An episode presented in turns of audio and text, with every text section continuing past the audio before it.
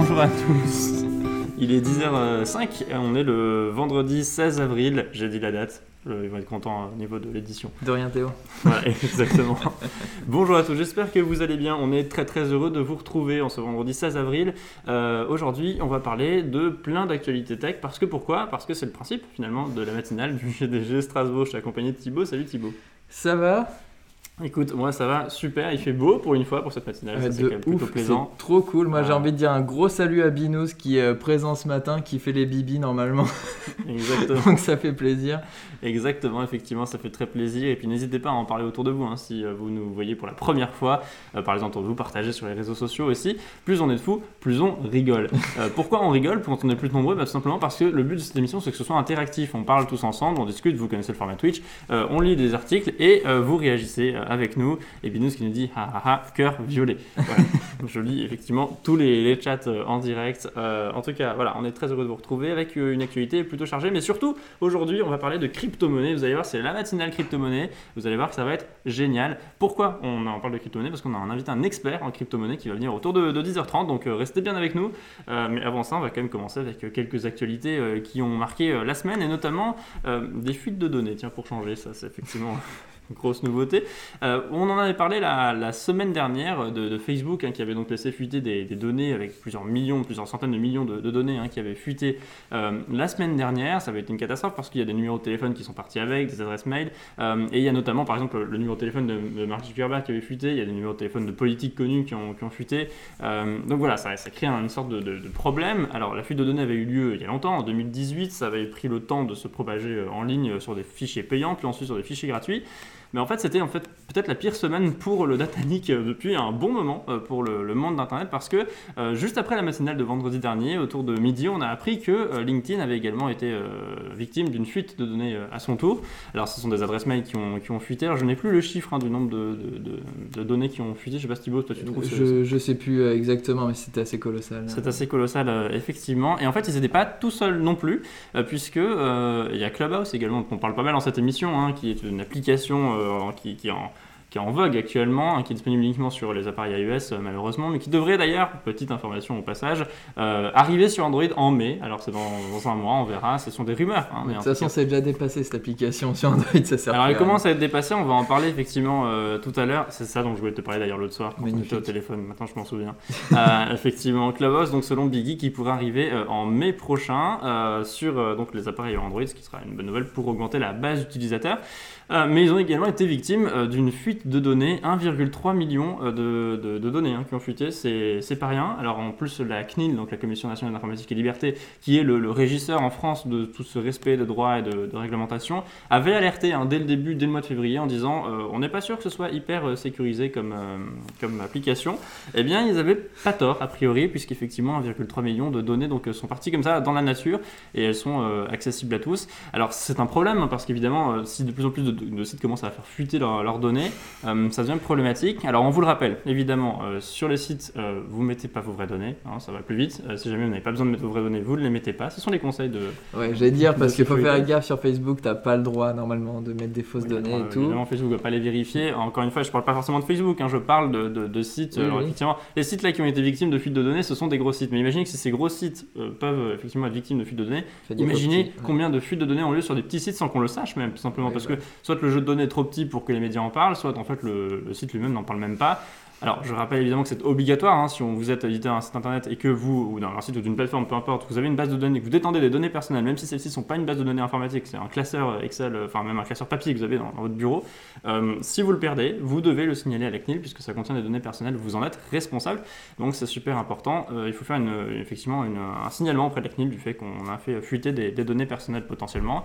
Ça, ça donne pas forcément lieu à une amende, mais simplement après il y a toute une procédure qui se met en place, c'est-à-dire qu'il faut alerter le- les, clients qui ont été potentiellement impactés par cette fuite de données. Et puis euh, effectivement également euh, la CNIL peut mettre en place une analyse, une enquête pour vérifier où se propagent euh, ces données et essayer de, de- de- de contenir pardon, le, la, la, fuite de, de données potentielles. Donc voilà, c'est pour ça qu'il faut signaler ces, ces, fuites de données si jamais vous éditez des, sites internet, c'est super. incroyable, c'est incroyable. Ah, bah, c'est de l'actualité de, qualité hein, qu'on vous donne, on fait du droit en même temps dans cette, dans cette matinale. Donc on parlait de données, moi je j'ai chiné un petit article où on vous avait parlé très récemment, je sais plus si c'était la semaine dernière ou il me semble plutôt il y a deux semaines. plutôt il y a deux semaines, ouais. où on a parlé du coup du fait que, que Google va, va utiliser euh, Flock, je sais même pas en fait encore comment le, le prononcer. Euh, donc euh, ce, ce, petit système qui permet de pas vérifier chaque utilisateur mais des groupes d'utilisateurs qui se ressemblent. Mm. Et, qui remplace les cookies publicitaires oui, qui, va remplacer les cookies de Chrome complètement, enfin de tous les navigateurs même. Euh, dans, quelques années. Et donc, effectivement, pour rappeler un petit peu la situation, tout le monde se réjouissait de la suppression des cookies publicitaires. Puis Google a dit Ouais, ouais, nous aussi on se réjouit parce qu'ils euh, ont un nouveau système encore plus performant et qui n'utilise pas de cookies publicitaires. Ouais, exactement. Donc, euh, tout, le, tout le bad buzz des cookies va partir. Et donc, ils ont commencé à lancer des tests avec ce, cette, nouvelle, cette nouvelle option, donc Flock. Et il y a un site internet qui vient d'être lancé qui s'appelle I am, I am Déjà, ça me fait vraiment marrer un .org là-dessus, qui est un petit site internet qui permet de vérifier, de vérifier si votre euh, Google Chrome, enfin si votre navigateur Chrome euh, est en fait dans la, dans la database des tests. Quoi. Donc moi j'ai fait le test, je suis pas du tout euh, ce matin en test et il faut savoir qu'il n'y a que 0,5% des utilisateurs qui seront en test, donc il y a très très peu de chances que vous le soyez. Alors comment on fait pour tester si on est flocked? Bah, en fait, simplement, tu vas juste sur amyflocked.org. Alors, je vais aller sur amyflocked.org, ça y est, j'y vais. Et il y a un bouton, tu le lances. Alors Flock, ça s'écrit F-L-O-C-E-D. Hein. Ouais, je peux, je peux envoyer d'ailleurs le, petit site internet. Alors on clique sur euh, Flock ID, voilà, le browser does not currently have Flock enabled. Et voilà, donc euh, c'est tout, c'est vraiment juste un bouton, vous vérifiez, et même si vous le savez, bah, juste vous le savez, vous pouvez rien faire euh, spécialement, mais c'est de la, de la, curiosité. Voilà, et donc effectivement, on nous indique qu'ils ils essayent sur 0,5% des utilisateurs de Chrome pour l'instant, donc il y a peu de chances hein, que vous soyez flocked. C'est ce que je viens de dire, merci. Ah pardon, j'ai pas de répéter. Je, je, je, lisais, oui, oui. Non, voilà, et du coup, euh, je, trouve ça, je trouve ça intéressant. Je pensais pas que ça allait être lancé si tôt, mais je suis, je suis content. Bon, il faut un test, il faut se dire que 0,5%, c'est pas grand chose à l'échelle, mais, mais ça représente par contre. Euh, ça représente beaucoup d'utilisateurs, évidemment. très clairement.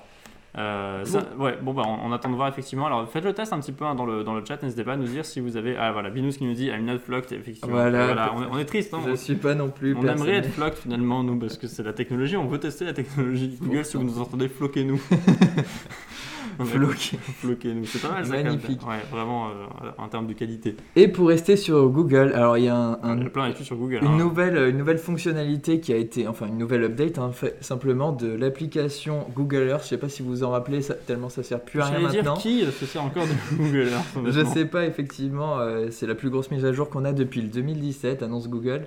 Euh, c'est une mise à jour qui est super intéressante parce que du coup ça nous permet d'utiliser Google Earth comme on avait l'habitude avant et de faire des timelapses sur le monde. Alors c'est assez incroyable. Donc sur la vidéo de présentation, on a des images de Google qui débutent de 1984 et qui finissent à 2020. Alors ça m'étonnerait que sur tout le monde tu puisses faire euh, 1984, on ne devait pas avoir des images satellites, mais du coup, on peut aller sur des paysages, sur des machins, euh, sur des villes qui n'existaient pas, et faire un petit, un petit time-lapse pour voir euh, la déforestation, par exemple, l'assèchement des océans. On peut aussi voir l'urbanisation de certaines villes, des villes montées ou des villes simplement se construire. C'est vraiment euh, super intéressant.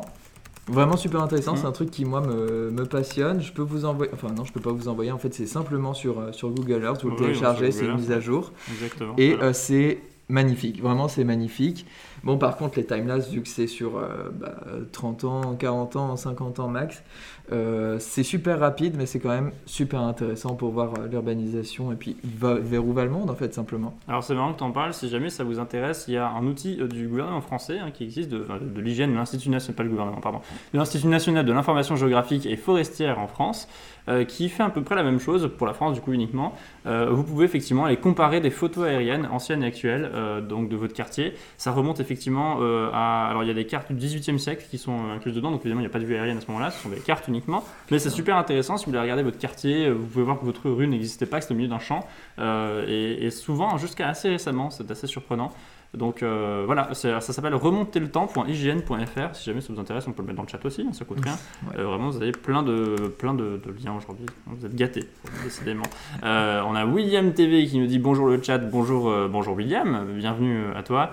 Euh, et Binous qui nous dit c'est trop bien, adieu la productivité. Alors, je sais pas de- sur, sur quoi il fait, à quoi il fait référence. Bah, J'imagine que c'est à Google Earth. mais- Il y a des chances effectivement. Et Binous qui salue euh, William TV qui nous rejoint hein, sur, ce, sur ce direct. hein. Si vous nous écoutez en podcast, qui est possible également, euh, sachez qu'on est donc effectivement en direct le vendredi matin. Et donc vous pouvez venir interagir avec nous euh, sur le chat pour pouvoir participer. C'est plus compliqué sur un podcast en replay, mais c'est cool aussi de nous écouter. Donc on était sur Google, je vois dans tes actualités que tu as un petit, un- une petite info sur Google Lens. Est-ce que tu veux nous en parler? Ouais, j'ai une info sur Google Lens effectivement, juste le temps que je la retrouve parce que je ne sais plus où elle est. Elle est ici. Elle est vers le milieu. effectivement, dans mes notes. Euh, on fait tout dans l'ordre, c'est génial. Euh, Google Lens, effectivement, alors si vous ne connaissez pas Google Lens, déjà vous avez raté votre vie. Non, j'exagère. Enfin, vous n'en êtes pas loin. Euh, Google Lens, c'est un outil euh, sur votre téléphone qui vous permet d'analyser tout ce qui vous entoure. Euh, par exemple, de copier-coller du texte qui serait sur du papier directement dans un message. C'est hyper simple. Vous prenez votre téléphone, vous ouvrez Google Assistant et vous appuyez à côté du micro. Vous avez une sorte de petite option de capture qui ressemble à un petit carré. Vous appuyez dessus et en direct, vous pouvez demander quel est le nom du monument devant vous. Vous pouvez demander à copier du texte, vous pouvez traduire du texte à la volée également. Vous pouvez euh, appuyer sur un numéro de téléphone qui serait sur une affiche et ça appelle directement. C'est fantastique. Google Lens, ça fait plein de choses. Ça reconnaît s'il y a votre chat sur la photo, ça reconnaît euh, s'il y a euh, un animal, effectivement, un chat, enfin peu importe, vraiment, ça reconnaît plein de choses. C'est assez fantastique. Euh, sauf que jusque-là, la problématique, euh, c'était que c'était effectivement hyper utile, par exemple, pour copier du texte qui serait donc de faire de l'OCR, de la, reconnaissance optique de, de caractères. Euh, mais ça ne marchait effectivement, c'était prévu que sur téléphone, ce qui était un petit peu frustrant parce que parfois on est sur ordinateur et on veut s'en servir pour de la productivité. Typiquement, on a quelqu'un qui nous envoie une photo d'une capture d'écran, euh, un peu en diagonale en plus, pourquoi pas, euh, et on, ne peut pas effectivement récupérer le, texte de, cette euh, capture d'écran juste en copiant-collant. Et bien, grâce à Google Lens, aujourd'hui on peut, et surtout, c'est disponible maintenant sur PC. Donc il suffit de se rendre sur Google Photos, c'est en cours de déploiement, donc tout le monde n'y a pas encore accès. Moi je n'ai pas encore accès personnellement. Je sais pas Thibaut, si toi tu avais regardé. Non. Si tu avais accès, donc voilà. Donc effectivement, euh, l'outil est disponible progressivement. Il suffit de se rendre sur photo.google.com. Vous avez vos, vos photos qui sont euh, stockées. Et puis vous pouvez utiliser Google Lens effectivement pour sélectionner du texte, pour euh, analyser votre image. Et ça, c'est plutôt euh, fantastique, plutôt une cool, ouais. bonne nouvelle. Euh, et donc Binous nous dit mon appli la plus utilisée cette année perso. Ah bah oui, parce que j'imagine qu'en plus quand on est en, en déplacement, en voyage, euh, on peut effectivement s'en servir pour découvrir un petit peu l'environnement. Et ça, c'est Ouais, carrément. C'est vrai que oui, toi à l'étranger, ça doit être assez Ça- bluffant. Effectivement, oui, parce qu'on connaît nos viewers. hein. Oui, Vraiment, on- évidemment. on est proche d'eux. C'est la famille. exactement, c'est la famille, mais venez également faire partie de la famille. N'hésitez pas. Effectivement, donc, ouais, une chouette actu hein, concernant Google Lens.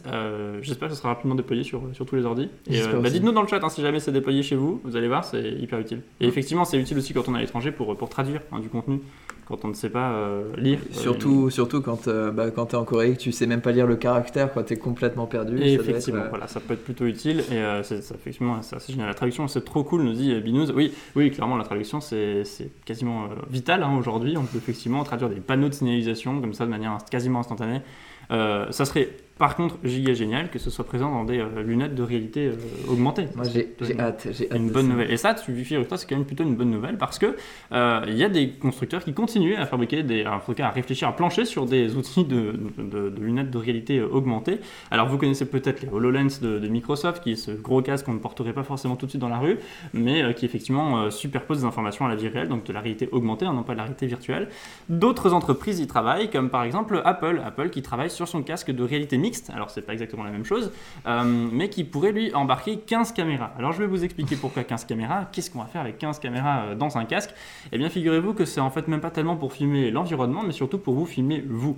Alors je vais vous expliquer un petit peu ce que nous explique cet article. Alors je crois que c'est euh, un article de Big Geek effectivement qui nous explique cela. Déjà la réalité mixte, qu'est-ce que c'est? C'est tout simplement un mix entre la réalité virtuelle et la réalité augmentée. C'est-à-dire que vous allez pouvoir voir la réalité réelle autour de vous grâce à des caméras qui sont placées sur le casque, tout en étant immergé dans, un, dans écrans finalement euh, virtuels. Euh, L'avantage de ce système, c'est qu'on a le meilleur des deux mondes. On a la partie euh, réalité virtuelle, effectivement, que vous connaissez sans doute déjà. Vous pouvez faire avec des, des- des jeux, j'ai oublié le nom des différents jeux qui sont disponibles Ouais, sur, ouais. sur ces outils. Mais enfin voilà, vous connaissez sans doute des jeux, on peut faire de la productivité, on a les manettes, on peut contrôler, mais on ne voit pas le monde réel. Et ça, c'est un peu problématique parfois si on veut interagir avec des objets du monde réel. Et c'est là que le Microsoft HoloLens rentrait en compte, puisqu'on pouvait superposer sur des objets de la vie réelle. Par exemple, sur un médecin qui fait une opération dans une salle d'opération, on pouvait superposer un schéma du corps qu'il est en train d'opérer par-dessus. Ça, c'est fantastique. Mais maintenant, on peut mélanger les deux effectivement avec des casques de réalité mixte qui sont en cours de, développement. Et Apple notamment travaille dessus. Alors, il pourrait sortir l'année prochaine pour la modique somme de 3000 dollars. Il serait destiné uniquement aux développeurs au début. Mais voilà, c'est en tout cas un produit sur lequel il travaille. Alors, ce sont des, sources, des rumeurs, on ne sait pas trop. En tout cas, c'est le, journal Big Geek qui, qui, nous indique cela. Et donc, il nous dit qu'il y a 15 caméras qui pourraient être à bord. Alors, déjà, il en faut un certain nombre en extérieur, tout simplement pour pouvoir filmer l'environnement qui vous entoure. Évidemment, comme je vous le disais, on fait de la réalité augmentée dans de la réalité virtuelle, ce qui donc forcément nécessite de filmer l'environnement extérieur. Mais au-delà de ça, pour plus de réalisme, on va également venir filmer vos yeux, tout simplement. Les caméras sont fixées sur vous, sur vos yeux, pour, euh, pour, fixer, pour suivre votre euh, mouvement oculaire, et donc afficher l'image en fonction du mouvement oculaire de, de, vos yeux. Ce qui risque d'être euh, bluffant, à mon avis. Ce qui risque d'être bluffant, effectivement, qui enlèvera le risque d'effet de nausée qu'on peut rencontrer parfois sur la réalité virtuelle. donc voilà, ça c'est effectivement plutôt chouette comme, euh, comme nouvelle. Alors, c'est cher, effectivement, ce sera pas disponible tout de suite, mais 15 caméras, dites-vous quand même, dans un, dans un casque, c'est quand même assez génial. Ouais, moi je pense pas que ce soit excessif, surtout pour euh, le, lancement, quoi. On verra. On verra. Au début, normalement, encore une fois, on, est, on est sur une rumeur, hein, on n'est pas certain, effectivement, que, que, ce produit euh, sorte tout de suite. Dites-nous, hein, d'ailleurs, également dans, dans, le chat, si vous, vous avez déjà pu essayer la réalité augmentée. Je sais pas, toi, Thibaut, si t'as déjà pu essayer cette La réalité augmentée, non, mais par contre, j'ai vu vraiment les essais de la HoloLens et ça donne envie. Ça a l'air vraiment très chouette. C'est vraiment un une utilisation pro, mais ça a l'air vraiment. On devrait organiser un meet-up un jour au GDG Strasbourg pour, euh, autour de la réalité augmentée, ça serait carrément passionnant. Et peut-être pourquoi pas au DevFest. Euh, je vais pas balancer des infos, mais il y a peut-être potentiellement un DevFest qui se trame cette année. Donc euh, restez bien connectés, peut-être qu'on essaiera la réalité augmentée au DevFest. ça vaudra le coup de, de venir nous voir. Euh, mais voilà, effectivement, une chouette actualité. Alors, pas le casque d'Apple a priori cette année, puisque donc il devrait sortir que l'année prochaine, mais euh, en tout cas, d'autres outils de réalité augmentée euh, pourraient apparaître. La réalité augmentée qui est également disponible sur, sur votre téléphone. Alors, c'est très peu connu parce que c'est très peu utilisé, mais ça fait plein de choses très chouettes. On peut par exemple mesurer des, des choses dans la, dans la vie réelle. Enfin, je pense que vous connaissez déjà hein, nos viewers, mais il y, a des, il y a des outils qui sont plutôt mal connus par contre de la réalité augmentée, qui sont assez amusants. C'est dans les résultats Google. Je sais pas trop à quoi ça sert. On peut taper par exemple Lyon et on peut afficher un lion dans sa pièce en réalité augmentée. Mm. donc voilà, si jamais ça vous amuse de tester la réalité augmenté sans un usage euh, absolument réel et productif, eh bien, n'hésitez pas à chercher des animaux dans Google. Vous pouvez effectivement, depuis votre téléphone, les superposer dans le monde réel. Ceci dit, ça a un intérêt, c'est qu'on peut voir l'échelle de l'animal, on peut se voir à côté, et on se rend compte que sa table basse du salon est finalement assez petite à côté d'un éléphant, euh, ou inversement, que effectivement à côté d'une souris, euh, notre table de la cuisine est plutôt gigantesque. Ce qui est Oh, ce qui est un, on peut pas on peut pas s'empêcher de connaître cette information. Ah non, c'est vital hein, comme information, très clairement. Ben voilà, mais je vous, on se tient au courant de, tout. Euh, et donc euh, Vinous nous dit l'HoloLens c'est super prometteur, je trouve. Ouais, carrément, c'est extrêmement prometteur. Alors c'est plus que prometteur parce que l'HoloLens existe, hein, il est en vente aujourd'hui. Vous pouvez vous procurer le l'HoloLens, euh, vous pouvez en faire plein de choses et effectivement ça sert. Bon, évidemment dans, dans, le jeu par exemple, on peut superposer les choses dans la vie réelle, mais ça sert aussi beaucoup dans la productivité, hein, comme je disais tout à l'heure. Ouais, c'est beaucoup plus. On peut effectivement un garagiste peut voir son moteur en, en vue de coupe alors qu'il est encore euh, monter dans une voiture.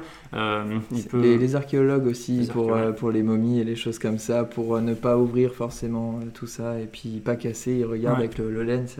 et puis les médecins effectivement pour les opérations. Et c'est millimétré, hein, vraiment c'est au millimètre.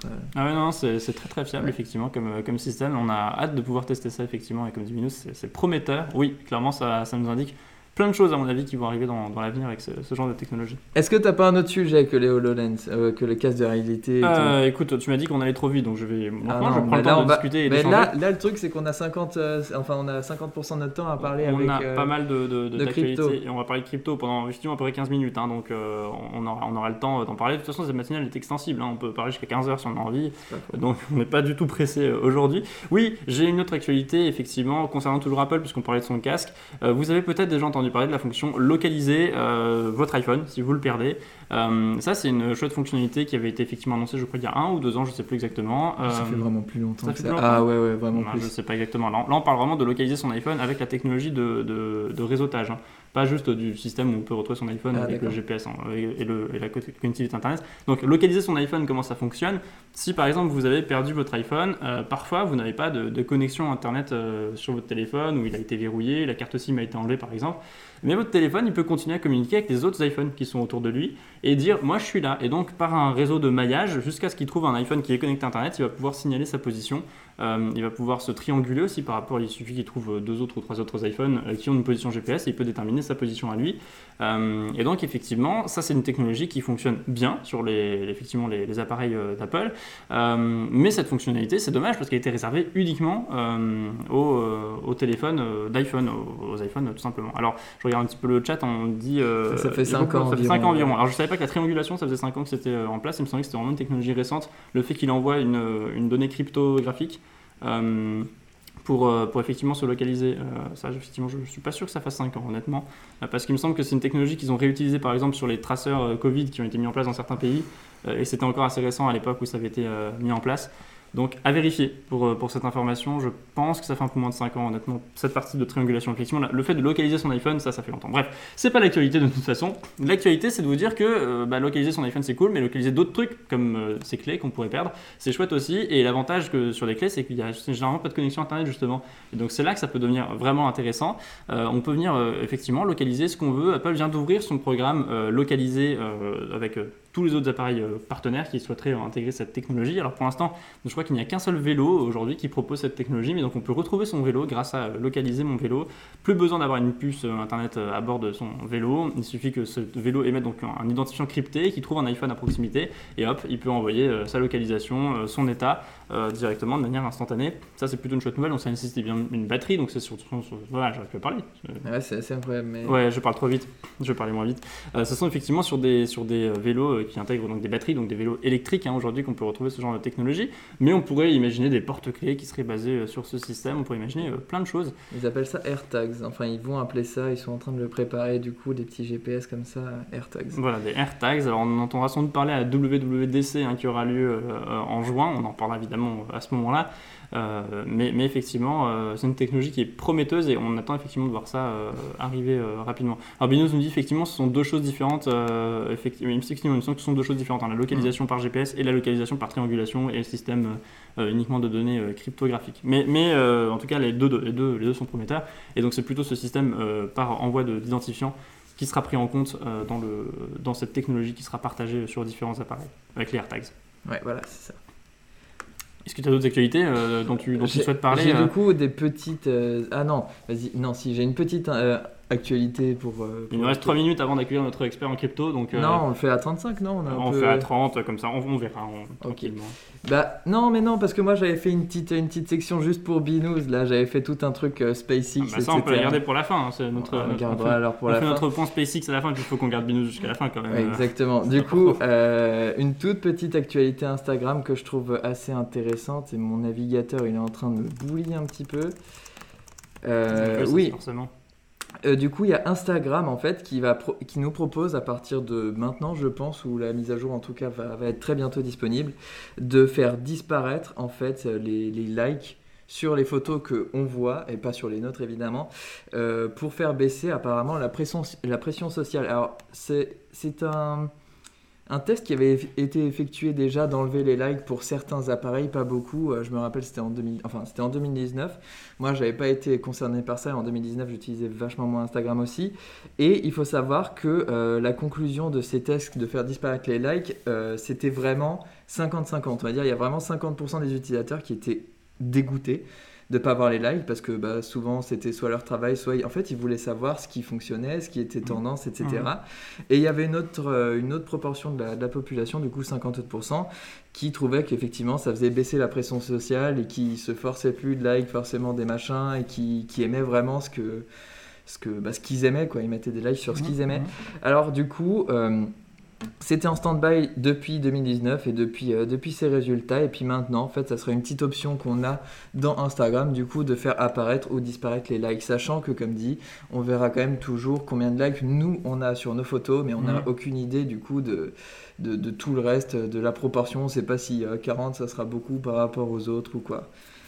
Je, je sais pas ce que toi t'en penses de ça. Moi, vraiment, je trouve ça un peu con, mais voilà. Bah, si, effectivement, c'est une option qu'on peut choisir d'activer ou désactiver. C'est bon, ouais. C'est bien, mais en même temps, je suis pas sûr du coup que ce soit très utile parce que les personnes qui sont impactées psychologiquement par euh, ce nombre de likes vont évidemment pas désactiver euh, le, le compteur de likes. Ouais, c'est ça. Ou vont alors ils vont le faire une semaine et ensuite ils vont Oui, craquer. c'est ça, ils vont craquer, ils vont le réactiver. Donc je, je sais pas, je- j'étais très partagé sur, euh, sur ce point-là, parce qu'effectivement, euh, c'est vrai que c'est une vraie pression sociale aujourd'hui de, de comparer euh, ses likes avec, euh, avec ceux des autres, et ça n'a pas forcément d'intérêt de le faire, mais, mais c'est un fait, aujourd'hui les, les gens le font. Donc effectivement, supprimer ce, ce compteur, c'est une idée intéressante. La mais, euh, mais effectivement, bah, tu la trouves nulle parce que tu es dépendant de ce compteur de like. T'aimes bien regarder les, les likes des autres Bah, euh, J'aime bien, mais justement, moi je m'en fous. Dans le sens où si j'ai pas de likes sur mes photos, ce, que, ce, qui, ce qui est actuellement le cas, bah, ça m'impacte pas spécialement. Mais j'aime bien savoir en fait qui est tendance, ce qui est machin, ce qui est truc. Enfin, c'est quand même assez impressionnant. Je trouve que Ouais, sans les mais- mais il likes. faut, il faut se dire qu'il y a des gens effectivement qui eux euh, sont impactés euh, psychologiquement sans, sans- en disant ne pas l'être, mais au fond, au fond d'eux, sans même parfois le savoir, euh, le sont. On sait qu'Instagram aujourd'hui c'est le pire réseau en termes de, de- de pression, psy- pression sociale, psychologique euh, sur les, les jeunes aujourd'hui, parce qu'effectivement c'est un concours d'images. Euh, Instagram c'est un concours d'images. Tout le monde, a- on a l'impression que tout le monde a une super vie sur Instagram, alors c'est pas forcément le cas parce que les gens mettent simplement leur- le meilleur de leur vie. Euh, et donc effectivement ça, ça pousse, euh, alors je vais dire la dépression c'est peut-être un peu exagéré, mais ça pousse effectivement à avoir une mauvaise image de soi parce qu'on se dit ah mais ma vie c'est pas celle Non, des je autres. pense que ça c'est vraiment se, se torturer l'esprit et c'est. Je, crois que c'est la vision réaliste aujourd'hui malheureusement de, de, ce qu'est Instagram euh, chez beaucoup de jeunes aujourd'hui en tout cas. En tout cas voilà, bah, n'hésitez pas à nous dire hein, ce que vous en pensez vous euh, de votre côté, ça nous intéresse. Euh, alors je sais pas si vous nous suivez encore parce que je vois que notre connexion aujourd'hui est pas très bonne malheureusement, je ne sais pas pourquoi. Super, génial. Euh, mais voilà, on, va, on essaie d'être avec vous en tout cas, on essaie de, de vous suivre euh, et on essaie de faire en sorte que vous puissiez nous suivre. On va régler ce problème de, de connexion un jour, mais en tout cas, il va être temps très prochainement d'accueillir notre expert en crypto. Alors je vais me, me connecter sur le, le direct et s'il nous entend, bah, il peut se connecter également sur notre outil de, de visioconférence. On va pouvoir l'entendre du coup très prochainement, si tout va bien, on espère en tout cas. Euh, alors, est-ce que ça va fonctionner Euh, On verra quand d'ici ce qui arrive. Est-ce que tu as une actualité en attendant euh, d'ici ce que Euh, non, j'ai vraiment juste euh, tout le, tout le petit dossier pour, euh, pour Simon. Eh ben super, on regardera ça euh, juste après. On a euh, notre expert qui est arrivé. Alors est-ce qu'il que tu peux parler Alors, Guillaume? Est-ce que vous m'entendez déjà? Alors oui. je sais pas, est-ce que tu peux reparler parce que je n'avais pas encore activé ton micro? Oui, je Eh suis ben, je- toujours là. On t'entend, c'est parfait. Très bien. Voilà super. Bonjour Guillaume, comment vas-tu? Bonjour à vous. Et je suis très content de, de- bah, de- d'être là sur cette émission. Bah écoute, Bah, on- nous aussi, on est trop trop Ouais. contents. On a hâte de parler crypto avec toi. clairement, Ouais. on a hâte de parler euh, crypto avec toi. Tu, donc, tu, tu es un expert en, en crypto-monnaie hein, finalement euh, aujourd'hui. Euh, est-ce que tu peux nous, nous en dire un petit peu plus effectivement sur ton expertise, en tout cas sur comment tu fais aujourd'hui pour être informé tout le temps comme ça et pour- pourquoi tu es passionné par ces cryptos? Qu'est-ce qui te passionne tellement dans, dans ce domaine? Du coup, moi, mon aventure, elle commence un peu en 2017, donc euh, lors du premier euh, bull run. Donc euh, actuellement, on est sur un deuxième bull run, un énorme bull run même. Euh, ce premier bull run, il a euh, eu comme conséquence de qu'il y ait plein de gens qui s'y intéressent, dont moi. Donc, alors tu nous disais, je vais, je vais faire très rapidement, que tu t'es intéressé à la crypto-monnaie, donc au premier bull Voilà. run, et donc on ne sait pas ce qu'est en fait tout simplement un, Un bull bull run. run. Est-ce que tu peux nous expliquer ce que En, c'est? en deux mots, c'est quoi? Voilà, en gros là actuellement on est sur un deuxième bull run et euh, ce premier bull run, on- euh, bah, en tout cas un bull run, euh, c'est en fait c'est co- corrélé avec le Bitcoin. Donc tous les 4 ans le Bitcoin, son minage devient de plus en plus compliqué. Donc les Bitcoins en gros sont deux fois plus durs à miner et donc en fait ça fait augmenter le prix du Bitcoin et du coup tous les 4 ans il y a un peu cette montée du Bitcoin et du coup il y a une hype qui fait monter toutes les crypto-monnaies. C'est un peu ça en fait. Ok, donc effectivement c'est super intéressant et on imagine que c'est très, euh, très engageant en tout cas de commencer la crypto. Après, une fois qu'on est dedans, on n'en sort plus parce que c'est ça, ça donne Ouais. envie, quoi. on a envie toujours euh, gagner plus, un peu comme les paris sportifs finalement, ou est-ce que je dis une grosse bêtise? Bah ça ça dépend si on veut aller dans le trading ou pas, mais pour ceux qui traitent pas et qui veulent juste euh, s'intéresser au projet, il n'y a pas de raison de quoi que ce soit avec des paris ou quoi. Alors, euh, du coup, on t'a fait venir euh, aujourd'hui pour une raison particulière, c'est que on a parlé de Coinbase euh, la semaine dernière, qui donc s'est Ouais. inséré euh, en bourse. Est-ce que tu peux nous en dire un petit peu plus? Donc, ils se sont insérés en bourse mercredi. Euh, Est-ce que tu peux nous expliquer comment ça s'est passé? Quel est l'intérêt pour eux de, de le faire? Bah en fait, euh, alors du coup ils sont rentrés en bourse, alors ça a créé une... Alors j'aimerais déjà j'aimerais poser une petite question pour vous, vu que vous êtes pas... Vous y connaissez pas très bien en crypto, est-ce que pour vous, cette annonce, est-ce que vous l'avez vu arriver, bah, genre, quand ils ont... Bah, genre dans les deux derniers jours, est-ce que vous avez eu, je sais pas, dans vos fils d'actualité euh, ou quelque chose, euh, Coinbase qui est ressorti quelque part, euh, est-ce que vous avez eu des articles dessus ou pas? Honnêtement, non. Non, ouais, moi Euh, non ce qui m'a hein. surpris, parce qu'effectivement, on en avait parlé la semaine dernière, et je me suis Ouais. dit, ok, mercredi, on va avoir plein d'actualités sur, euh, sur ce domaine-là. J'ai vu une actualité passer, euh, sans la chercher, mardi, je crois, pour me dire qu'effectivement, Coinbase allait rentrer en bourse. C'était sur le, Ouais. le journal Les Échos, il me semble. Euh, mais sinon, non, on n'en a pas parlé dans, que ce soit dans l'actualité tech ou dans l'actualité même euh, économique. Je n'ai pas vu passer ça euh, plus que ça. Ah, moi non plus, hein, que vraiment moi- pas. Ok. Parce que moi, mon actualité, vu qu'elle est un peu biaisée, vu qu'il y a avec les algos, etc., donc euh, moi je vois que ça limite, mais. euh, Euh, voilà, c'était juste la petite question. En gros, s'il y avait des gens qui avaient été touchés du, du grand public en fait. Alors je sais pas si dans le chat il y a des gens qui ont peut-être euh, eu eux été, euh, été touchés par, par cette annonce, qui ont, qui ont pu voir cette annonce. Euh, alors, en gros- parti, hein. Ouais, s'il y a des questions, de toute façon, euh, Ouais. vous, me les, vous le direz. Euh, mais en gros, pour cette introduction en bourse, donc Coinbase est sorti sur le Nasdaq euh, donc euh, mercredi. Euh, il a été estimé à 65 milliards euh, de dollars euh, donc euh, à la sortie justement. Ce qui a très vite été explosé. hein. Il a passé les 100 milliards, je crois, dès la sortie dans les 5-10 minutes c'est énorme. de capitalisation et ensuite après c'est un peu retombé il y, a, il y a des gens qui ont dû jouer pour gagner de l'argent bien sûr et euh, du coup ça a un peu re- redégringolé directement et depuis on est un peu plus bas mais on est toujours au-dessus de, du prix estimé du Nasdaq à la sortie donc ça reste euh, ok et en même temps ça a fait un peu aussi mercredi euh, ça a un peu joué sur les cryptos directement euh, le prix justement euh, du, de Coinbase Ouais. donc ça a fait un peu il y a eu un- une tempête un peu ce jour-là c'était un peu la panique mais Que- Quelles avaient été les prévisions? Est-ce qu'on s'attendait à avoir une hausse sur les cryptos, une baisse? Et quelle Ouais, était ouais, finalement la, la finalité? Est-ce qu'il y a eu une hausse ou une baisse Alors en fait, ce qui s'est passé, en fait, le truc c'est que normalement, vu que c'est une action boursière, elle est achetable que normalement par des banques, on passe Mm. par sa banque, etc. et après, il y a les sites Boursorama, etc. euh, on peut passer, on peut passer par là. Mais euh, en gros, ce qu'ils ont fait sur les échangeurs pour que pour les gens qui aiment bien les crypto-monnaies, ils ont créé justement un genre de token qui symbolise et avec son prix qui est corrélé avec justement l'action boursière pour qu'on puisse l'acheter directement sur les euh, sur les marketplaces. Et en fait, ce qui s'est passé, c'est que les gens ont, en fait, le token est sorti avant que Coinbase sorte en bourse et du coup, il y a eu une énorme spéculation, genre le prix euh, de ce token a augmenté beaucoup trop en fait. Et, euh, et c'était assez marrant, mais bon, après, au final, il, il est revenu à la normale et bon. Et donc, qu'il y a eu un impact effectivement au final sur les cryptos ou Tout est resté stable effectivement euh, au final sur le token ou sur toutes les cryptos Comment, comment ça s'est passé? Bah là, le token, euh, il a juste dégringolé le, to- Ouais. le, token de Coinbase, mais euh, en vrai, ça reste, euh, c'est normal. hein, une entrée en bourse, c'est comme Facebook quand c'était entré en bourse, il y Mhm. avait une énorme explosion dans les dans les premières heures, limite premiers jours, et ensuite c'était retombé. hein, et euh, c'est tout le temps pareil, hein, surtout les grosses sociétés. Au niveau des cryptos, ce jour-là, je crois qu'il y a, Coinba- il y a Bi- le Bitcoin a beaucoup varié, du coup, ça a fait varier tout le marché. Euh, moi, j'ai personnellement, euh, j'ai perso- personnellement sué ce jour-là. Un parce que peu toi- compliqué. toi, toi, effectivement tu as, des cryptos aujourd'hui tu, tu, tu Ouais, ouais, clairement. Et, euh, et du coup, ça, c'était un peu compliqué. J'ai dû faire pas mal de, de trades ce jour-là. Euh, après, ça a été bénéfique par la suite, on va dire. Euh, Bah, c'est un, euh, un expert pas pour rien hein, quand même. Voilà, c'est ça. Mais oui, le Bitcoin, il a bien bien varié ce jour-là et ça a fait un peu peur. Et en fait, j'ai vu, je crois, une news hier euh, sur pourquoi euh, ça a vraiment bougé. En fait, il y a des gens, euh, justement, qui ont profité de ce jour-là pour, en gros, utiliser des Bitcoins qui, euh, qui ont été utilisés pour du blanchiment. Mais euh, euh, en gros, c'est des Mhm. Bitcoins qui sont bannis, qui sont bannis, donc impossible de les utiliser sur, pour les, pour les retirer en euros. Donc euh, si un échangeur le, le, le- le voit ce bitcoin, vu qu'ils ont tous des numéros, les bitcoins, on peut savoir euh, lequel c'est. Du coup, ces bitcoins ne peuvent pas être retirés et en fait, ces personnes-là l'ont utilisé sur ce jour-là, donc c'est des sommes énormes. hein. Ils les ont utilisés pour, euh, pour faire varier le cours et eux-mêmes euh, faire de l'argent en fait.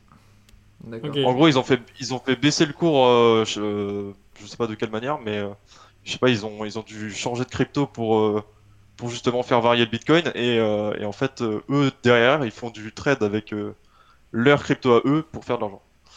Comment, comment c'est possible que ces monnaies aient été utilisées, qu'elles n'aient pas été détectées avant qu'elles soient utilisées dans ces, dans ces transactions? Il n'y a pas des systèmes de vérification qui se mettent en place justement? Euh, bah en fait, euh, on peut rien faire en fait. En fait, les bitcoins, ne- on peut pas les supprimer. Mhm. Euh, donc en fait, ils vont toujours exister, même s'ils ont été utilisés pour des choses pas très légales. ils peuvent juste être bannis en fait pour ne pas permettre à ces cryptos de de sortir en fait. Elles Mhm. peuvent pas sortir, elles peuvent pas donner du vrai argent en fait. Ouais, elles sont, elles sont vraiment bloquées effectivement au niveau. euh, au niveau Ouais, euh, c'est juste ça en fait. Elle peut juste pas passer par des échangeurs. Donc en fait, euh, le mec il peut l'avoir dans son porte-monnaie, et- mais il peut pas faire grand chose. En fait, il peut l'échanger avec d'autres porte-monnaies, mais euh, c'est ça reste que euh, ouais, ça- tu peux pas le faire passer sur un échangeur. Alors, en préparant cette, euh, cette émission, euh, on a parlé d'un sujet, et ça, je vais rebondir sur ce que tu disais, parce que tu disais qu'effectivement, chaque crypto a son identifiant, donc on peut, on peut, on peut savoir quel a été le parcours de chaque, chaque monnaie, chaque Ouais. bitcoin finalement. Et en préparant cette émission, effectivement, tu m'as dit qu'il y avait des monnaies qui avaient, dont chaque crypto, enfin, chaque, chaque- je sais pas comment on pourrait dire ça, mais chaque, chaque monnaie a sa propre valeur dans, dans, dans la valeur. C'est-à-dire que le bitcoin, chaque bitcoin n'aurait pas sa valeur, par exemple. Euh, c'est ce que tu m'expliquais. Est-ce que tu peux nous en dire un peu plus sur ce mode de fonctionnement qui me paraît complètement absurde Alors là, tu veux parler des NFT ou pas? Ah, Exactement. Alors, euh, en fait, on a du coup euh, deux types de tokens. Alors, attends, j'avais juste une news sur Coinbase encore. Ah bah vas-y, vas-y, c'est une news sur Coinbase. Alors, je l'ai vu hier soir, juste avant de me coucher, et je me suis dit, elle peut être intéressante. Alors, je vais carrément. vous la lire. Euh, du coup, en fait, c'est Coinbase hier soir qui a annoncé qu'ils allaient faire un genre de giveaway. Donc, ils, offrent 500 000 euh, euros, euh, 500 000 dollars de Bitcoin, euh, donc euh, pour célébrer son arrivée en bourse. Donc, pour mal. gagner, en gros, il y a du coup, il y aura un gagnant qui sera tiré au sort. Alors, je vais dire après les termes pour comment on fait pour gagner. Bah carrément, ça nous intéresse. Euh, mais vous allez voir, vous allez être un peu déçus. Mais bon. Euh, du coup, il y a un gagnant qui gagnera donc les 500 000 euh, dollars de Bitcoin. Il y en aura 10 qui vont gagner 50 000 et 5 000 qui gagneront 100 euh, dollars de Bitcoin. Donc C'est vraiment super. Franchement, pour une entrée en bourse, bah, ça fait un, un beau cadeau et ça Mhm. permet euh, à Coinbase de, de proposer aux gens bah, de créer des comptes. hein. Ils veulent que les gens créent des comptes. Bah, Donc en gros, pour euh, justement euh, être éligible, il faut euh, créer son compte, il faut vérifier son identité bien sûr, donc euh, carte euh, d'identité, euh, etc. Donc euh, tout ce qu'il faut. Et, euh, et ensuite vous serez euh, éligible. Mais par Cool. contre, alors ce que j'ai vu, quel, quel est sûr, coup, le, le truc qui va pas Ouais. bah, le petit hic, en fait, moi j'étais, euh, je me suis dit ah bah ça va être trop bien, moi j'ai déjà mon compte, il y a pas de souci. Alors déjà, premièrement, c'est que pour les gens qui créent leur compte euh, à partir du, de ce qu'ils ont, bah, à part- dès qu'ils ont tweeté ce truc en fait. Donc Mhm. euh, les gens qui ont, bah là à partir d'aujourd'hui jusqu'au 21, non 22 Ok. avril. Ouais. Donc euh, les gens qui créent leur compte, alors je me suis dit bon au pire je crée un compte à quelqu'un et puis voilà. Mais euh, le problème c'est que c'est c'est que pour les personnes qui sont aux États-Unis.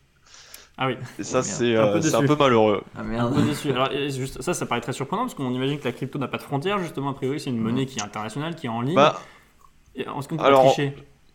Ah, après, je pense que vu que c'est Coinbase, c'est américain, euh, je pense qu'ils font ça là-bas. euh, premièrement, en plus, ça sort au Nasdaq, donc euh, Oui, c'est vrai que c'est logique. euh, je pense que, à moins qu'ils le fassent, peut-être, euh, ils le feront peut-être, ils vont s'élargir peut-être pour euh, pour ce truc, ils vont peut-être en faire plusieurs, je sais pas. Comme- Mais en tout cas, euh, Du coup, il vérifie effectivement avec le, quand on fait le process de vérification d'identité, c'est là qu'il vérifie qu'on soit effectivement bien euh, Ouais. américain pour, pour pouvoir Ouais. effectivement bénéficier de cette, de cette offre. Ouais. et les personnes n'ont même pas besoin de poser de l'argent dessus. En fait, c'est juste une création de compte. Ok, bah je vais créer un compte ce soir.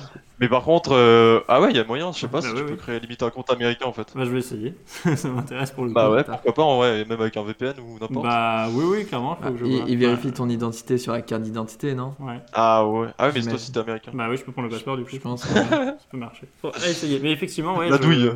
Faut, faut, faut tenter, faut tenter, ça peut être. Ça c'était dommage parce que tu vois je suis carrément allé dans les termes et conditions genre le truc tout écrit euh, en bas de la page Ouais, genre, ouais, vraiment, c'était ouais.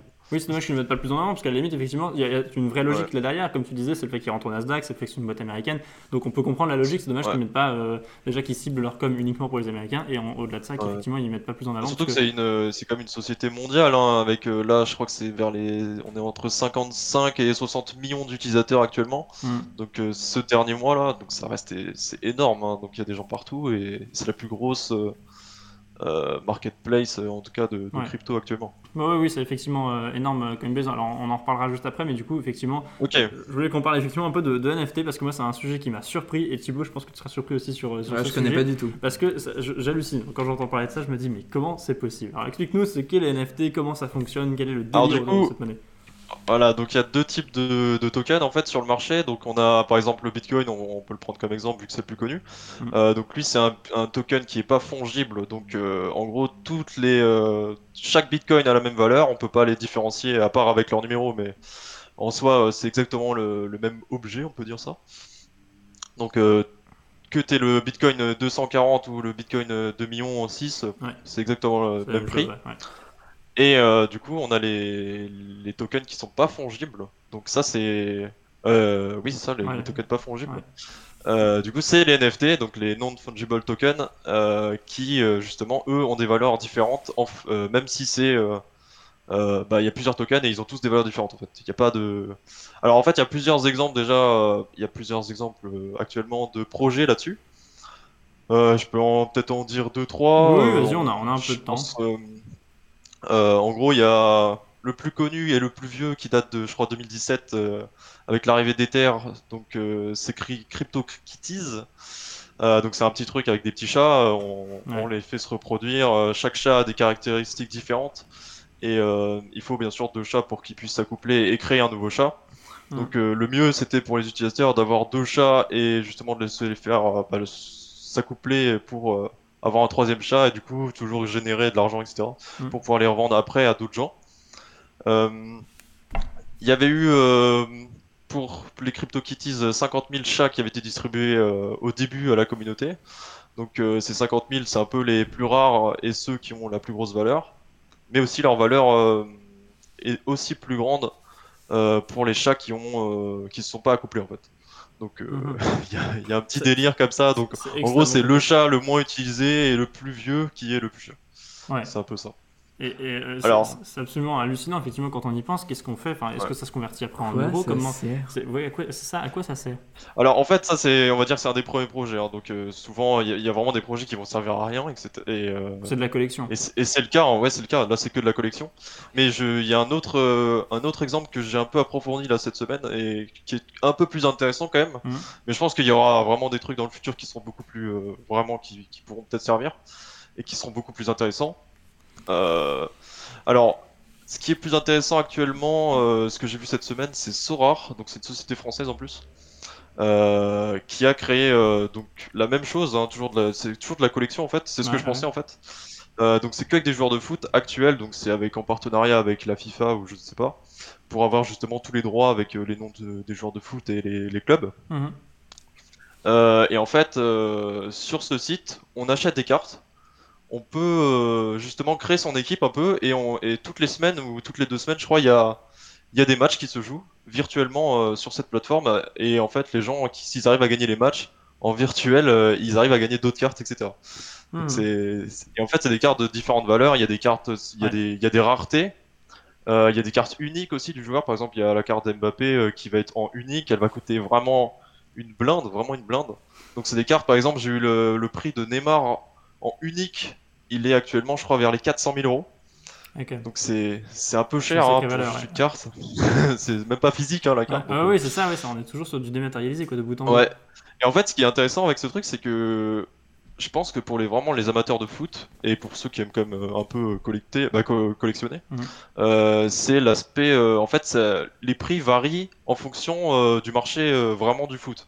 Donc en fait, s'il y a le le match le, le dimanche soir et que le Paris Saint-Germain y perd, bah en fait les joueurs du Paris Saint-Germain vont perdre euh, en valeur directement. Donc c'est vraiment corrélé à la, à la vie réelle, quoi. C'est ce- ce Ouais, site. ouais. c'est vraiment ça. football manager, mais avec ton bif. Ouais, ouais, c'est un petit truc comme ça. Et du coup, je C'est trouve ça un peu plus sympa. C'est un peu plus. euh, Il y a un petit côté manager, euh, c'est plutôt pas mal, je pense.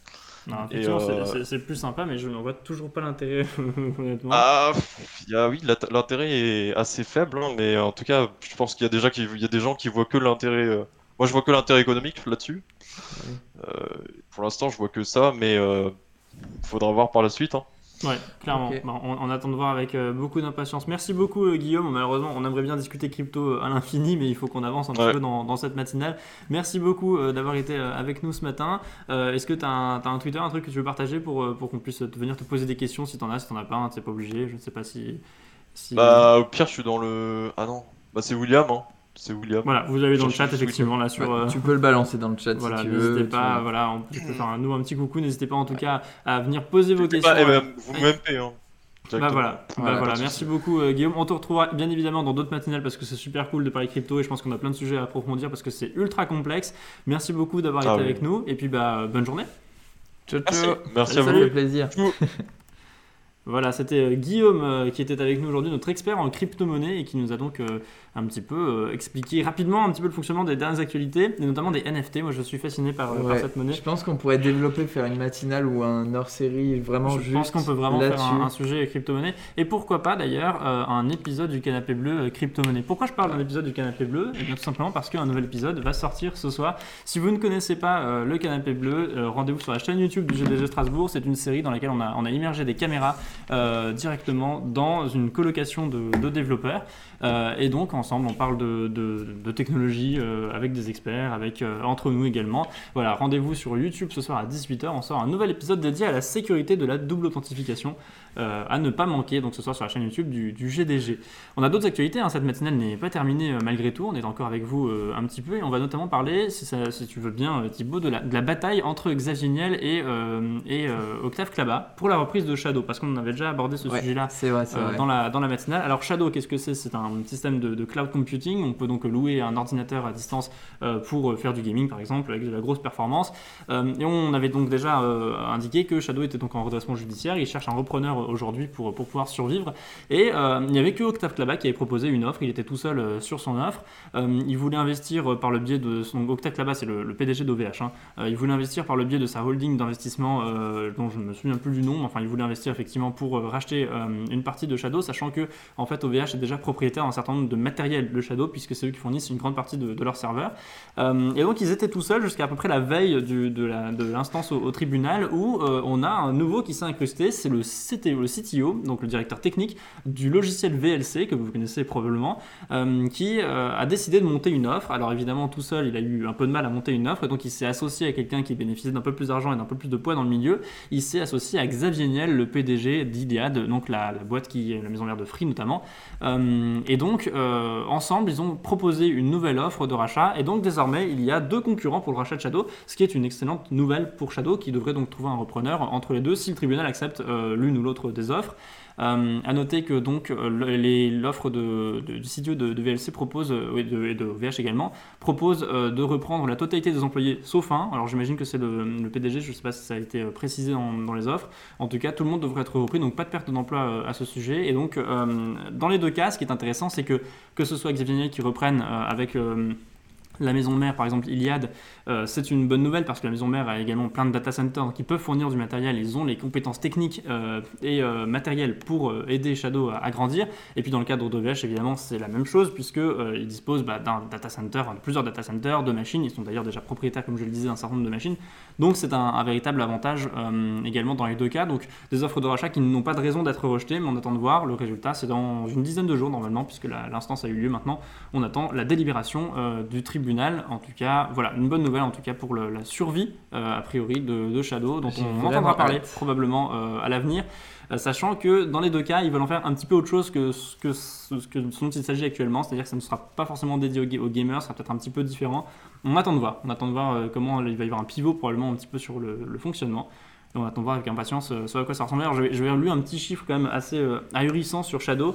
Euh, pour euh, acquérir 100 000 clients, ils doivent dépenser 100 millions d'euros, euh, ce qui est absolument énorme. Donc il faut un nombre de clients extrêmement élevé pour, euh, pour générer l'argent, sachant qu'aujourd'hui, ils génèrent 14 millions de chiffre d'affaires, euh, Ce qui est donc très très loin de couvrir euh, ces 100 millions d'euros euh, pour acquérir euh, les, les 100 000 clients. C'est pas énorme, mais en même temps, c'est normal. Là, tu, tu parles vraiment que de Shadow en soi actuellement?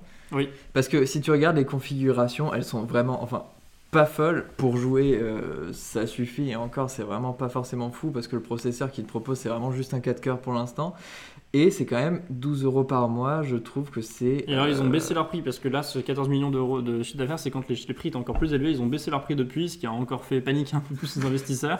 Donc voilà, en tout cas, ils sont vraiment en grosse difficulté aujourd'hui Ouais. sur, euh, pour, pour maintenir à flot le, le navire finalement. Ouais. Ouais, euh, j'ai, hâte de, de voir les prochains, les prochains trucs sur Shadow parce qu'ils proposent deux, euh, deux, deux nouvelles versions, la Ultra et la Infinite. T'as la Ultra du coup avec euh, une RTX 280, ce qui est pas mal.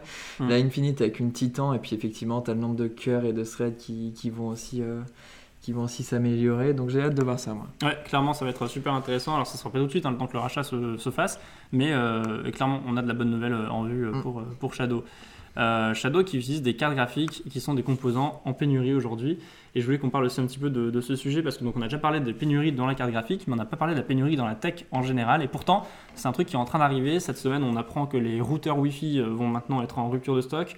Euh, alors pourquoi? Qu'est-ce qui se passe? Eh bien, ce n'est non pas un bateau en travers du canal de, Suez qui, pose ce problème. Ce n'est non pas des crypto-monnaies qui minent trop de, pour qui trop de cartes graphiques et qui prennent des ressources, c'est tout simplement la crise sanitaire qui a bouleversé le marché de manière totalement euh, inattendue. Qu'est-ce qui s'est passé? Eh bien, c'est assez simple. Euh, lorsque la crise sanitaire est apparue il y a maintenant à peu près un an, les fabricants se sont dit Ok, il va y avoir une crise économique, on va ralentir notre production. Logique. Ils ont fait une prévision sur les six prochains mois, parce qu'évidemment, ralentir une production, c'est pas j'appuie sur un bouton et je vire des gens et hop, ça ralentit la production. C'est quelque chose qui se fait sur, sur plusieurs mois, ça prend du temps.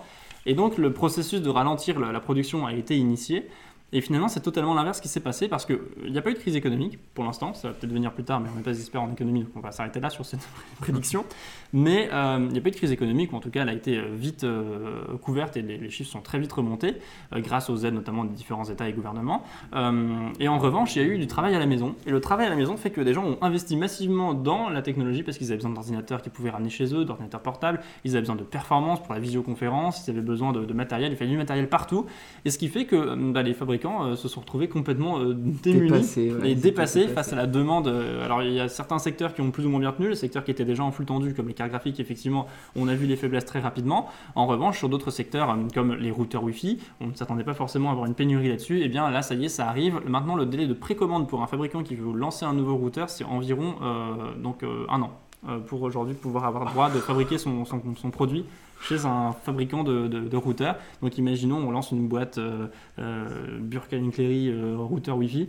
Euh, on a besoin d'un an, à partir du moment où on a un produit qui est fini, qui est prêt à être fabriqué, pour trouver euh, une usine qui sera d'accord de nous fabriquer le, le- le routeur et de commencer à distribuer des pièces dans, dans le monde. Oi, oi, oi. Donc évidemment, il y a une pénurie très forte. Alors, il n'y a qu'une bonne nouvelle dans, toute cette histoire, c'est que la pénurie ne durera pas infiniment. Elle devrait euh, s'estomper probablement normalement euh, d'ici la mi-2022, donc il va quand même falloir patienter euh, un an, un an et demi avant de pouvoir revoir un retour à la normale si la situation reste telle qu'elle est actuellement.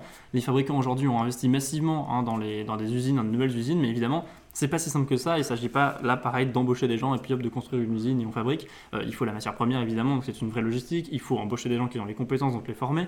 Euh, et il faut surtout fabriquer des usines qui ne se fabriquent pas euh, en, en une nuit. Ce sont quand même des usines de pointe. On parle de gravure en nanomètres, on parle de, voilà, de, de- de choses vraiment assez pointues. Donc malheureusement, ça nécessite une certaine expertise et ça prend un petit peu de temps d'aller d'aller couvrir ce- cette problématique. Donc la pénurie dans la tech, elle s'aggrave et elle risque de durer encore un an, un an et demi. Il va falloir patienter. Au moins, ouais, c'est ça, au moins un an. Et les prix euh, forcément vont, vont augmenter, donc c'est pas le moment de changer de PC si jamais. Euh, essayez de rester encore un petit peu un an, un an et demi avec, avec votre ordinateur. Euh, c'est peut-être le- la meilleure des choses à faire. Bah, merci beaucoup pour cette information-là. Oui, on de va essayer de- de- d'appliquer ce petit conseil. Moi, en parlant, donc on parle de d'ordi, de composants, j'ai Mm. vu une actualité, c'était vraiment ce matin au réveil, donc à 6h, en, en préparant cette matinale. Il y avait une petite, euh, une petite actu sur Xiaomi Ouais. qui voulait en fait, euh, on va dire, euh, rajeunir en fait son image de marque simplement. Et du coup, ils ont payé un, un designer qui est très connu, euh, très très connu là-bas, dont le nom euh, m'échappe là maintenant que je ne retrouve plus. C'est excellent. Euh, je Euh, sais pas, j'ai pas lu ton article, mais effectivement. oui, euh, oui, oui. euh, alors, alors, c'est BFM TV hein, qui nous Ah indique oui. euh, cette information. il s'appelle, je suis euh, désolé si, si j'écorche son nom, donc il s'appelle Kenya Hara, qui est un designer Mm. qui est très connu pour notamment avoir fait euh, du PQ euh, rectangulaire Ça, c'est quand même carrément une raison d'être connu. ça. ou des feuilles de chou blanche. Non, en vrai, je, je déconne, c'est un, c'est un gros PDG qui a, qui a des, des enseignes et des magasins Mm. et qui, ont, qui a des magasins faits très épurés et qui est connu pour avoir déjà un succès phénoménal et qui est très très minimaliste. Donc ce qu'il fait, c'est plutôt pas mal. Et donc euh, Xiaomi s'est dit, on va l'engager, quitte à, quitte à le payer, enfin vachement plus que, que ce qu'on devrait, pour être certain d'avoir un, un beau truc à la euh, fin. Et donc je sais pas si, si, vous, le, si vous avez en tête le, le logo euh, Xiaomi maintenant. Je pourrais peut-être le montrer à la caméra juste après. Ouais, Euh, donc c'était euh, une gommette presque ronde Mmh, avec euh, des coins avec arrondis, le un petit border radius à 10 pixels. Voilà. ouais voilà euh, un, un peu rond comme ça. Euh, et maintenant en fait c'est juste un, un carré quoi. C'est Ouais. vraiment je, je vous montre ça donc Voilà. c'est vraiment Là, on, on voit bien là. Voilà. Voilà. Donc, on a l'ancien qui est. euh, on a à- l'ancien qui est le rond. Voilà, le rond. J'allais dire. ouais, voilà, On a l'ancien qui est le rond, on a le nouveau qui est le carré. Et donc ça, c'est ce, ce designer très connu qui l'a fait. Et euh, Xiaomi a dépensé pour ça l'équivalent de 256 1000 euros. Voilà, donc euh, Voilà. c'est vraiment le, le Un fun fact du jour. Exactement. Si vous vous dites que repeindre votre maison ça coûte cher, dites-vous que changer le logo encore plus. Ouais, c'est vraiment assez incroyable et ils l'ont vraiment présenté, comme dit, euh, comme on peut voir ici, en keynote et ils l'ont fait mais sans rougir. Je sais pas. Bah, je pense qu'à un moment donné, quand ils investissent tellement d'argent, il n'y a pas trop le, le choix. Alors évidemment, ça peut paraître un peu rigolo, mais il y a eu tout un travail probablement de, de- de recherche hein, là derrière. Oui. Mais, euh, mais effectivement, ouais, euh, et, et l'IAIP nous dit effectivement pourquoi pour une forme? Euh, ouais, ouais, clairement pour une Non, forme. Après, c'est pas que pour. C'est majoritairement pour ça, mais après, il faut pas oublier que ça englobe aussi euh, toute euh, la refonte de l'identité visuelle de la marque, ainsi que les études de consommateurs associées. Donc, euh, il y a eu Voilà, tout ça dans le. Mais effectivement. Mais le changement du logo est quand même particulièrement marquant. Ouais, c'est ça. En fait, c'est vraiment c'est le, le gros truc qui a été effectué. C'est vraiment Mm. le changement du Mm. logo. C'est pour ça qu'on a engagé cet homme-là et c'est ça qui a coûté aussi cher. Ouais, bah, effectivement, euh, parfois les dépenses ne sont pas forcément justifiées, mais elles le sont sur le long terme. Espérons Euh, pour eux. On, on attend de voir euh, très clairement. Euh, oui, c'est une actualité qui m'a beaucoup amusé quand tu me l'as envoyé Oui, ce oui, matin en réveil. euh, vraiment, je me suis dit, ah ouais, ça, il faut qu'on en parle très clairement. C'était sympathique. Est-ce que j'embraye Euh, ou- J'aimerais bien que tu nous parles de Pong parce que j'aime beaucoup ce jeu. Ok, vas-y. Du coup, j'ai- c'était une, une actualité de tout début de semaine, si je dis Mm. pas de bêtises. C'est un tweet de Elon Musk euh, qui m'a fait, euh, qui m'a fait tomber là-dessus. Ensuite, un peu plus creusé. Donc, il faut savoir que euh, on en a déjà parlé et on en a parlé dans un épisode sur les interfaces cerveau-machine du canapé bleu. Ça fait Euh, sur donc- YouTube, bien évidemment. Ouais, voilà. Donc Elon Musk, ils ont un, il- enfin, il a encore une société qui s'appelle Futuratech, si je dis pas de bêtises, et qui a un produit qui a été lancé il y a quelques années où on avait vu euh, donc euh, les cochons et tout, qui s'appelle Neuralink. Qu'est-ce que c'est Neuralink? Pour faire très très vite, c'est en gros des puces qu'on injecte dans le cerveau. Donc pour l'instant d'animaux, premièrement dans un cochon, maintenant dans un singe qui va nous permettre en fait d'utiliser des objets par la pensée à la manière d'un casque, mais qu'on aurait du coup implanté en soi, qu'on a tout le temps. Mm. Et donc, euh, on a la vidéo d'un singe qu'on a entraîné euh, à utiliser en fait simplement des jeux vidéo, enfin des jeux vidéo très basiques. Donc là, on a Pong, mais du coup, on le voit s'entraîner sur, euh, sur un autre jeu pour pouvoir utiliser en fait un curseur. Et donc, à chaque fois qu'il arrivait à utiliser ça, on lui donnait, on, on voit le voir. Je vais vous envoyer la vidéo. On le voit avec une espèce de paille dans la bouche. Donc la paille qu'il a, c'est pas pour euh, contrôler en fait le jeu, euh, c'est pour recevoir euh, une espèce de pâte de banane dès qu'il y arrive. Mmh, Comme ça, ça le stimule, ça le stimule positivement. Et donc on a fait ces tests avec Neuralink et, et machin pour euh, voir quelle partie de son cerveau était stimulée quand il arrivait à faire des choses. Mm. Et on a une vidéo du coup de ce singe maintenant qui arrive à jouer à Pong totalement par la pensée. Et c'est vraiment très réactif, il y arrive tout le temps. Et c'est euh, vraiment incroyable. Donc j'ai partagé, partagé juste ce lien. Ça, ça m'amuse euh, pas mal effectivement parce que je me rappelle donc on avait fait un meet-up hein, euh, spécial avec Wassim Chigam donc qui est senior développeur advocate chez, chez Microsoft OGDG Strasbourg. Euh, et on, on- il nous avait expliqué que lui donc il contrôlait sa machine à café il pouvait déclencher un espresso euh, uniquement par la pensée mais ça lui prend euh, je crois une ou deux minutes le temps d'arriver à penser à la bonne chose pour, pour que ça fasse fonctionner son café. Donc c'est assez impressionnant l'avancée technologique qu'on a là parce qu'aujourd'hui on a un singe qui est capable de jouer à Pong donc d'interagir rapidement. Ça c'est plutôt chouette. Merci d'avoir mis le lien effectivement dans le, dans le chat vous le retrouvez si cette vidéo vous intéresse je vous invite à aller la regarder juste à la fin de la matinale qui va arriver hein, très bientôt. Ouais. Mais avant de parler de la fin de la matinale, je me parle d'Elon Musk. Et Oui. forcément, Elon Musk, ça veut dire euh, espace, univers. euh, Exactement, donc meilleure transition. Donc ça quand même, euh, on le passe, on- enfin on le passe vite sur cette dernière actu, mais quand même, le singe, singe joue à par Ouais. la pensée. C'est vraiment Ouais. euh, incroyable. Donc oui, donc c'était euh, donc avec euh, une, une boîte d'Elon Musk. Maintenant, on va en parler d'une un peu plus connue. Donc c'est SpaceX. ouais. Alors, on, on vient de, on vient de l'apprendre, il me semble que ça date d'hier cette information. Il y a donc leur fusée, la, enfin, la fusée de, de SpaceX, quoi, la plus grosse fusée du monde, la Falcon Heavy, qui est choisie pour lancer le rover, le, le rover, le rover Viper sur la Lune. Alors, qu'est-ce que c'est que le rover, le rover Viper. C'est un nouveau rover qui a été fait par la NASA et qui est en fait euh, qui a été en fait créé pour aller euh, faire des expéditions au pôle sud de, de la Lune et Mhm. pour euh, parce que normalement il me semble qu'il y a un peu de glace au fond des cratères machin et c'est du coup pour euh, aller puiser faire des études sur ces sédiments là alors euh, c'est une avancée qui est assez extraordinaire. Donc ça sera la NASA qui va collaborer enfin qui a déjà collaboré par le passé mais là vraiment ça va être ils vont utiliser les fusées de SpaceX pour euh, envoyer sur la Lune euh, des enfin un rover ce qui est assez euh, assez génial à mon sens donc on va voir quand est-ce que ce sera quand est-ce que ce sera lancé. Pour l'instant, on va dire c'est signé.